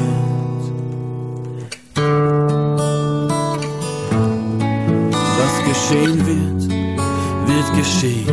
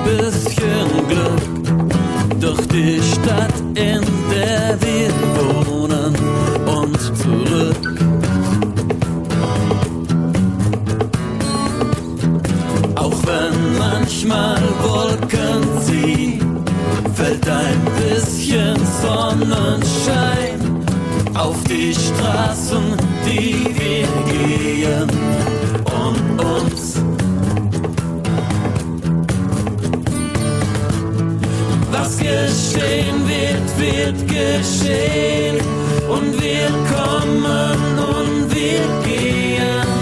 Wohin?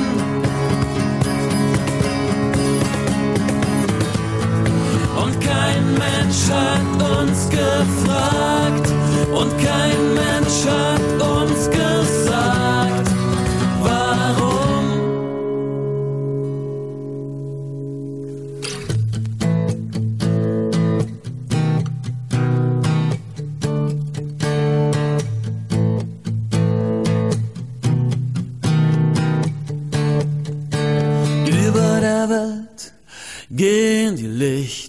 aus.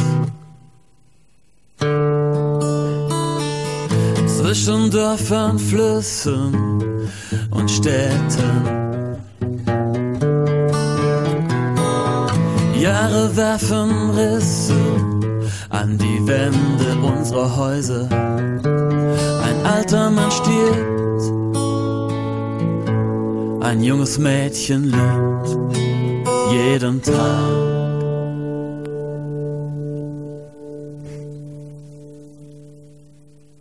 Jonathan. So, herzlich willkommen zurück bei Def Radio hier auf Radio Free FM. Äh, ja, ihr könnt zu uns in den Chat kommen. Äh, einfach auf www.defradio.de gehen und dann auf Chat klicken. Ihr könnt auch direkt äh, ins Urk kommen, Urk in Ulm.de, äh, Channel defradio.dev und äh, ja, ihr könnt uns natürlich auch anrufen. Ja, und bevor ich euch die Telefonnummer nochmal für FreeFM durchgebe, möchte ich ganz herzlich den Jonathan grüßen. Hallo Jonathan. Und die Nummer lautet 0731 938 6299. Und für alle nochmal 0731 938 6299. Ja, und äh, falls ihr auch Grüße loswerden will, die das Nummern dann in die weite Welt hinaus posaunt, sage ich mal, äh, dann meldet euch und, äh, äh, und ihr habt einen persönlichen Grußboten, sage ich mal. Äh, ja. Mm, so, wir äh, als Thema jetzt haben wir mal, wie sich vielleicht auch die Zukunft entwickelt vom GIS-Markt äh, im Zusammenspiel mit herkömmlichen Suchmaschinen beziehungsweise wie das Ganze zusammenspielt. Glaubst du, dass da sich das Ganze großartig verändern wird oder dass es eigentlich eine untergeordnete Rolle spielt? Also gerade wegen mir auch mobile Suche, sprich, dass du mit deinem Handy dann äh, suchen kannst und dass du dann im Umkreis, keine Ahnung, das vielberühmte Tankstellenproblem oder was weiß ich was kriegst. Da gibt's ja einige Projekte, auch gerade zum Beispiel von Google.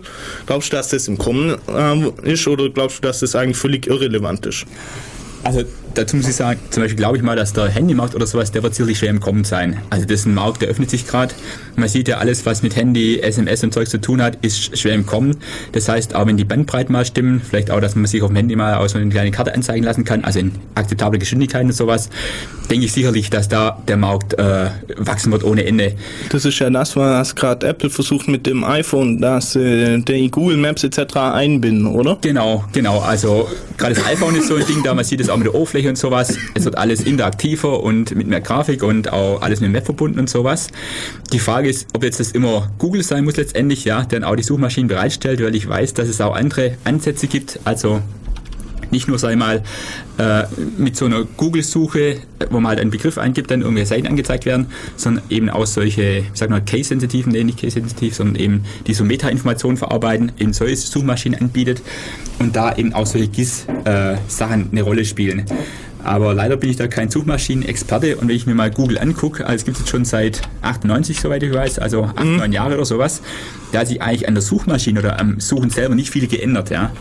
Ähm, ob man jetzt dann eine neue GIS-Suchmaschine mit Google irgendwie verknüpfen kann oder sowas, ja, ist schwer zu sagen. Google versucht es ja selbst, indem sie die örtliche Suche und so weiter eingeführt haben. Sprich, wenn man jetzt hier dann äh, nach irgendwas sucht und dann schlägt es automatisch vor, ja, im um äh, suchen Sie bla bla bla im Umkreis von. Also sie arbeiten schon daran. Ja, genau, also arbeiten tun sie sicher dran wie gesagt, die Frage ist, ich weiß nicht genau, ob dann eben das äh, direkt Google sein wird, mit denen es klappt und die dann eben auch groß werden damit. Wenn man sieht ja quasi auch bei anderen Projekten, da versucht Google seit Jahren schon auf den Markt zu kommen, dann kommt irgend so ein kleiner Anbieter oder sowas, ja, macht das gleiche und wird erfolgreich damit. Also, ja, aber meistens wird er doch dann aufgekauft. Dann wird er aufgekauft, ja genau. Aber es ist eben sehr schwer, den Markt da zu durchschauen, ja. Also was, was wird quasi in fünf oder zehn Jahren mhm. da äh, so der große Renner sein? Also ich kann nur als Beispiel sagen, bei Handys Klingeltöne, ja, ich hätte damals nie gedacht, 98, 97 sowas, dass mit Klingeltöne dann die Milliarden verdient, ja. ich glaube, das hat zunächst niemand großartig gedacht. Genau, und so kann es auch im GIS-Markt sein, dass äh, man versucht sogar an allen Ecken und Enden irgendwas zu machen, also mit Handy und mit Umkreissuche und so weiter und so fort. Aber was letztendlich so der richtige Renner sein wird, ja, oder 3D-Sachen zum Beispiel, ich denke, das stellt sich dann irgendwann mal ja, in zwei, fünf, zehn oder sowas Jahren raus und dann kann man gucken, was da ist. Heute kann ich nicht sagen, ja. Also mhm. wenn ich das wüsste, wäre ich super glücklich, ja. Dann Klar. hätte ich meine Sorgen los, aber das kann niemand so richtig wissen. Aber ich denke, die Verknüpfung zwischen Handy, Umkreissuche, Google-Suche, GIS-Sachen und sowas, das kommt auf jeden Fall. Mhm. Das war immer vermehrt. Und äh, jetzt gehen wir noch ein bisschen kurz auf deine Dis ein oder warum möchte man eigentlich Ameisenalgorithmen gerade im Straßenrouting haben, beziehungsweise gibt es da eigentlich auch Probleme drin? Beziehungsweise, ich glaube, wir sollten noch kurz vielleicht erklären, was überhaupt Ameisenalgorithmen sind.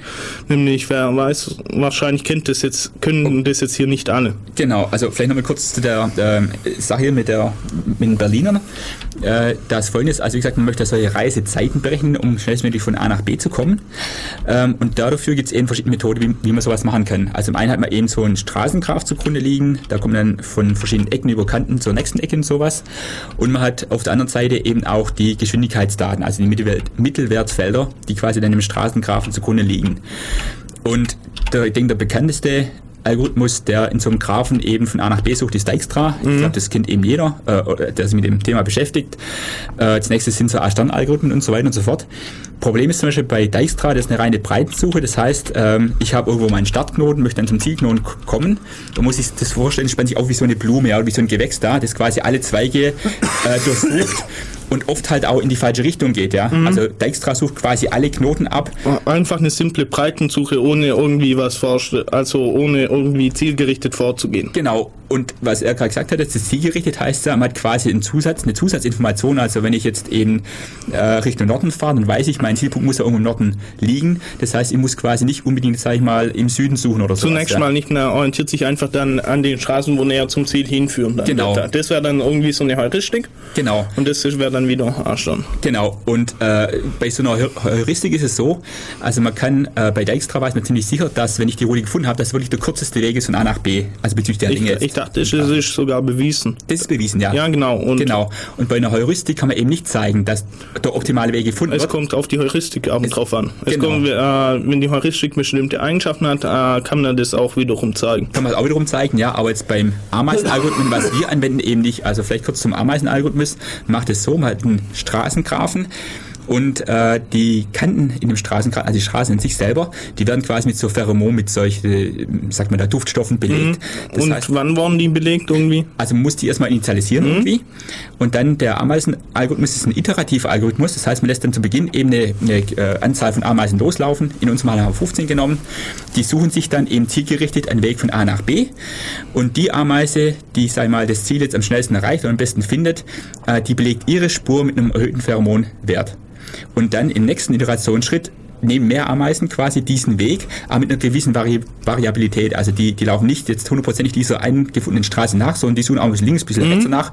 Und so kann man so eine lokale Optimierung machen. Das heißt, der, der, der Weg von A nach B, der wird sich dann auf in diese Richtung zwar bewegen, wo die meisten Ameisen gelaufen sind und sich dann auch immer verbessern, ja, weil eben wieder andere Ameisen, die ein bisschen abweichen von dem Weg, eben eine bessere Route finden. Also wie muss man sich das vorstellen? In der Natur Ameisen, die laufen, finden eine Futterquelle und irgendwann bildet sich dann so eine Ameisenstraße raus. Die muss nicht immer ganz optimal sein, aber sie ist doch sehr nahe an der optimalen Lösung. Ah, okay. Und aber es kann dann aber, wenn du sagst, dass sie immer wieder abweichen, sprich, die befinden sich eigentlich auf der optimalen Strecke, dann gehen sie rechts oder, oder gehen halt woanders hin und stellen fest, dass sie nicht mehr auf der optimalen Strecke sind und dann gehen sie wieder zurück. Kann das passieren? Äh, nee, weil man weiß ja gar nicht, ob das wirklich die optimale Strecke ist. Ja, Also- aber wenn sie, wenn wir jetzt sagen, es hat sich so ein Hauptstrang herausgebildet, Ja. okay? Und äh, die laufen jetzt diesen Hauptstrang nach und dann schauen sie immer wieder mal rechts oder links und dann laufen sie wieder zurück, oder? Das kann schon passieren. Kann alles passieren, ja genau. Weil die Ameisen, denen gibt man quasi so eine gewisse Freiheit mit, ja. Man sagt einfach, orientier dich zwar an der Hauptstraße, die du jetzt gefunden hast, aber mit so einer gewissen Wahrscheinlichkeit weiche auch mal wieder von dem Weg ab. Und das Gute dran ist halt, dass man quasi zum Beispiel Abkürzungen findet oder lokal optimieren kann. Ein Riesenproblem, also ein Problem bei den Ameisen ist, ähm, dass zum Beispiel es auch vorkommen kann, dass sie mal in eine Seitenstraße reingehen und da um den Hausblock rumlaufen und wieder rausgehen auf der Hauptstraße. Das kann man am Autofahren nicht verklickern, ja. Er soll quasi mal von der Hauptstraße abbiegen, um den Hausblock rumfahren und wieder zurückgehen. Man, man kann es ihm verklickern, wenn, wenn er Informatiker ist und Ameisenalgorithmen cool findet, aber das wird wahrscheinlich nicht unbedingt in der Zielgruppe sein. Genau. Und deshalb, wenn man denn die Iteration lang genug laufen lässt, kommen- werden eben solche Umwege quasi ausgeschlossen. Das andere ist, der Ameisenalgorithmus eignet sich dann vor andere Probleme, und zwar, wenn äh, eben das so ein dynamisches System ist wie der Straßenverkehr, weil da kann jetzt urplötzlich sagen, wir mal, eine Straße wegfallen oder es kann ähm, äh, ein Unfall passieren oder sowas. Die Verhältnisse können sich ändern und da sind natürlich die Ameisen flexibel. Also man denkt nur, wenn man im Wald so eine Ameisenstraße sieht und äh, macht ein Hindernis, dann laufen die Ameisen halt drumherum, ja. Das ist denen völlig wurscht. Und optimieren dann äh, den Weg um das Hindernis rum. Die sind also da quasi echt flexibel und deshalb ist eigentlich der Ameisenalgorithmus vielleicht eine Alternative zu den anderen starren Algorithmen, sag ich mal, wie Dijkstra oder vielleicht auch wieder Astern oder sowas, ja. Äh, und da dann vielleicht besser einsetzbar. Da muss man aber immer aufs Problem gucken und genau schauen, passt es da drauf, wie kann man optimieren, bringt es Vorteile oder was ist der Vorteil von diesem Algorithmus, was ist der Vorteil von anderen Algorithmus? Äh, Ameisenalgorithmen werden, glaube ich, fürs Routing schon teilweise eingesetzt, aber nicht Straßenrouting und zwar im Netz, Netzwerken, kann das sein? Habe ich jetzt gehört, ja genau, also ich wusste es vorher nicht genau, also wie du sagst, soweit ich das auch weiß, beim Computerrouting werden solche Ameisenalgorithmen eingesetzt, also wenn man so Pakete übers Netz schickt, äh, gerade auch weil es ein dynamisches System ist. Und es muss ja nicht sein, dass ich jetzt unbedingt über Server A und B gehe, sondern ich kann über Server D, F, A, B gehen, wenn die Reihenfolge andersrum ist. Und ich denke, mit Ameisenalgorithmus werden die Wege einfach dynamisch gefunden, ja. Äh, auch ist so zum Beispiel bei Dijkstra oder sowas, da sagt mal, die Route geht von A nach B und ich schicke dann quasi 100 Autos auf diese Route drauf, weil das die kürzeste ist. Die Ameisen sagen, jetzt habe ich da mal 10 draufgeschickt, die Straße ist jetzt dicht, es geht nichts mehr, dann schicken wir halt die 10 anderen einfach links oder rechts Ja. dran vorbei. Das ist also so äh, das Gute in dem Ameisenalgorithmus. Hm, das stimmt, das stimmt, das ist relativ gut. Ähm, wir wollen jetzt noch mal kurz Musik spielen, dann äh, das letzte Mal unser Nummerngirl, das wir versuchen exklusiv zu kriegen jetzt hier für Def Radio und dann noch mal kurz Ankündigungen. Ich ich wünsche euch viel Spaß bei der Musik. Ich weiß, dass euch die Musik gefällt und in Zukunft werde ich wieder mehr solche Musik spielen, wie, weil der Zulauf im Chat einfach großartig war und äh, ja, auf jeden Fall viel Spaß.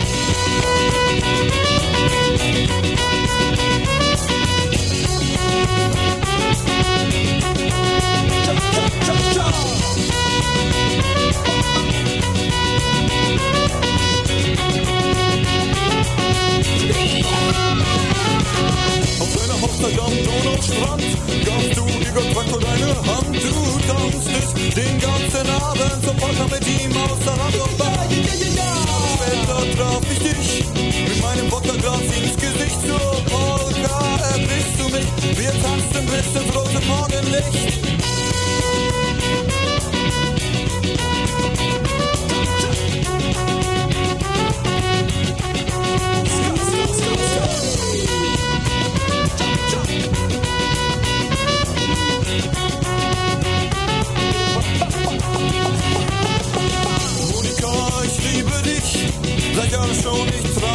Mich nicht nur dir zu sagen, dass du die Schönste bist. Ja, ja, ja, ja, ja, ja.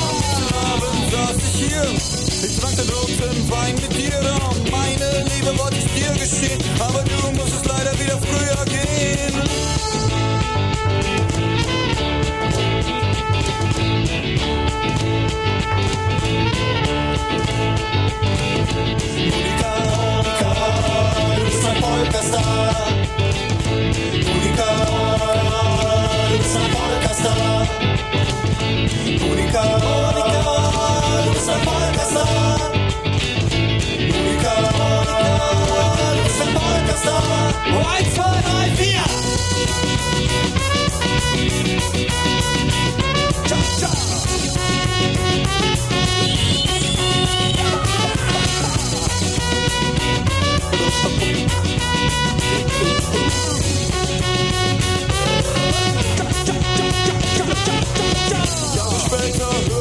von einem würdevollen Niedergang AD.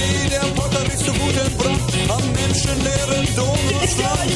Bei der Schollen und Mondesschein drang das Wasser in deine Lunge ein. So starb deine Sehnsucht mit dir. In Gedanken tanzt du immer noch Polka mit mir.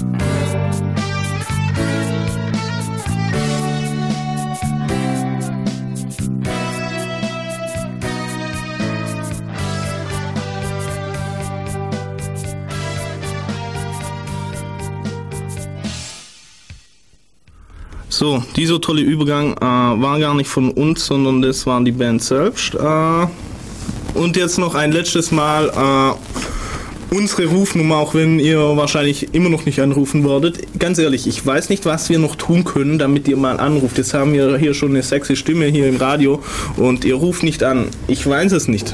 Wo wir VoIP hatten, habt ihr nicht angerufen. Schreibt, schreibt uns einfach mal ein paar Mail, was wir tun müssen, dass ihr äh, vermehrt anruft. Also könntest du noch mal bitte deines Jobs walten und die Nummer vorlesen. Aber klar, das ist die 0731 938 6299. Nochmal 0731 938 6299. Ah, okay. Äh, wir, wir kriegen schon hier Vorschläge, was wir tun können. Äh, einmal zum Beispiel, äh, wir schließen den Chat, dann gibt es nur noch diese Kommunikation, sprich wir machen dann hier einen großen Konferenz oder dann im Studio eine Kamera installieren. Und äh, ich weiß nicht, was ihr euch da vorstellt. Ich glaube, das wäre relativ uninteressant. Ihr würdet bloß sehen, wie wir jetzt hier voll in Panik rumspringen und versuchen, CDs zu säubern etc. Äh, ja, jetzt nochmal kurz zur Ankündigung. Äh, morgen fi findet im H22 äh, ein Vortrag vom CCC Ulm statt zum Thema Softwaredesign. Äh, Referent wird Volker Burg sein. Dann äh, demnächst findet das CCC Camp statt in, bei Berlin. Äh, fünf Tage lang äh, draußen hocken, äh, Internet, vor, äh, qualitativ hochwertige Vorträge, äh, Spaß mit Gleichgesinnten und Grillen und einfach das Typische. Äh, und es ist um 20 Uhr, also sorry Leute, da, also morgen H22 an der Uni um 20 Uhr Volker Borg zum Thema Software Design. Äh, dann ich glaube, das war schon eine Ankündigung. Dieses Mal haben wir nicht so viel.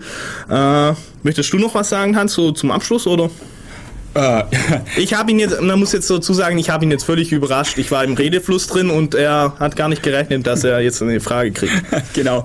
Also ich grüße mal erst noch alle Chatter hier, ja. Bin gespannt, was da noch alles rauskommt bei den ganzen Fragen, was ihr hier. Ja, und Leute, ihr könnt auch, ihr hättet auch anrufen können, statt zu chatten. Genau, und wenn er sich angerufen hat, also ich grüße nochmal das Nummerngeräusch, das ist mir direkt gegenüber, ja. Kriegt Ja. ja. ein Smiley von mir, guck.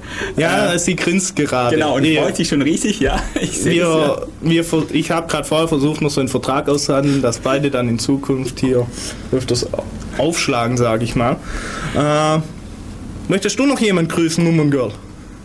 Außer Ich- Jonathan. Ich grüße euch beide ganz herzlich. Ja, und und äh, ich denke, ich kann mich mal hier an dieser Stelle verabschieden von den Hörern. Ja, das stimmt. Wir werden jetzt gleich Schluss machen mit euch. Also, äh, ich finde es schade, dass ihr nicht angerufen habt, aber das sage ich jedes Mal. Und äh, ja, ich werde jetzt noch mal äh, den Steuersong dann laufen lassen, so als Verabschiedung. Also dann äh, macht's gut, schönen Sonntag und Okay, also PS, das Nummerngeräusch sieht verdammt gut aus.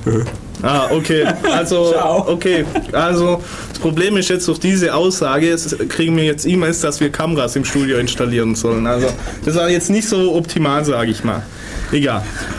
Also dann, äh, das Nummengirl wird nächstes Mal höchstwahrscheinlich nicht dabei sein. Höchstens, es finden sie, äh, höchstens die. Uh, wir haben eine. Oh, oh, oh, okay, wir haben noch eine Telefonnummer. Äh, Moment. Hallo, du bist auf Sendung? Okay, das war's nicht. Hat wieder aufgelegt. Also, ich finde das irgendwie schlecht. Äh, schade. Die, aber immerhin, es hat jemand angerufen. Ihr habt Glück, wir haben kein Display, wir- deswegen sehen wir die Nummer nicht. Okay, also dann viel Spaß und äh, hackt nicht so viel rum. Ciao.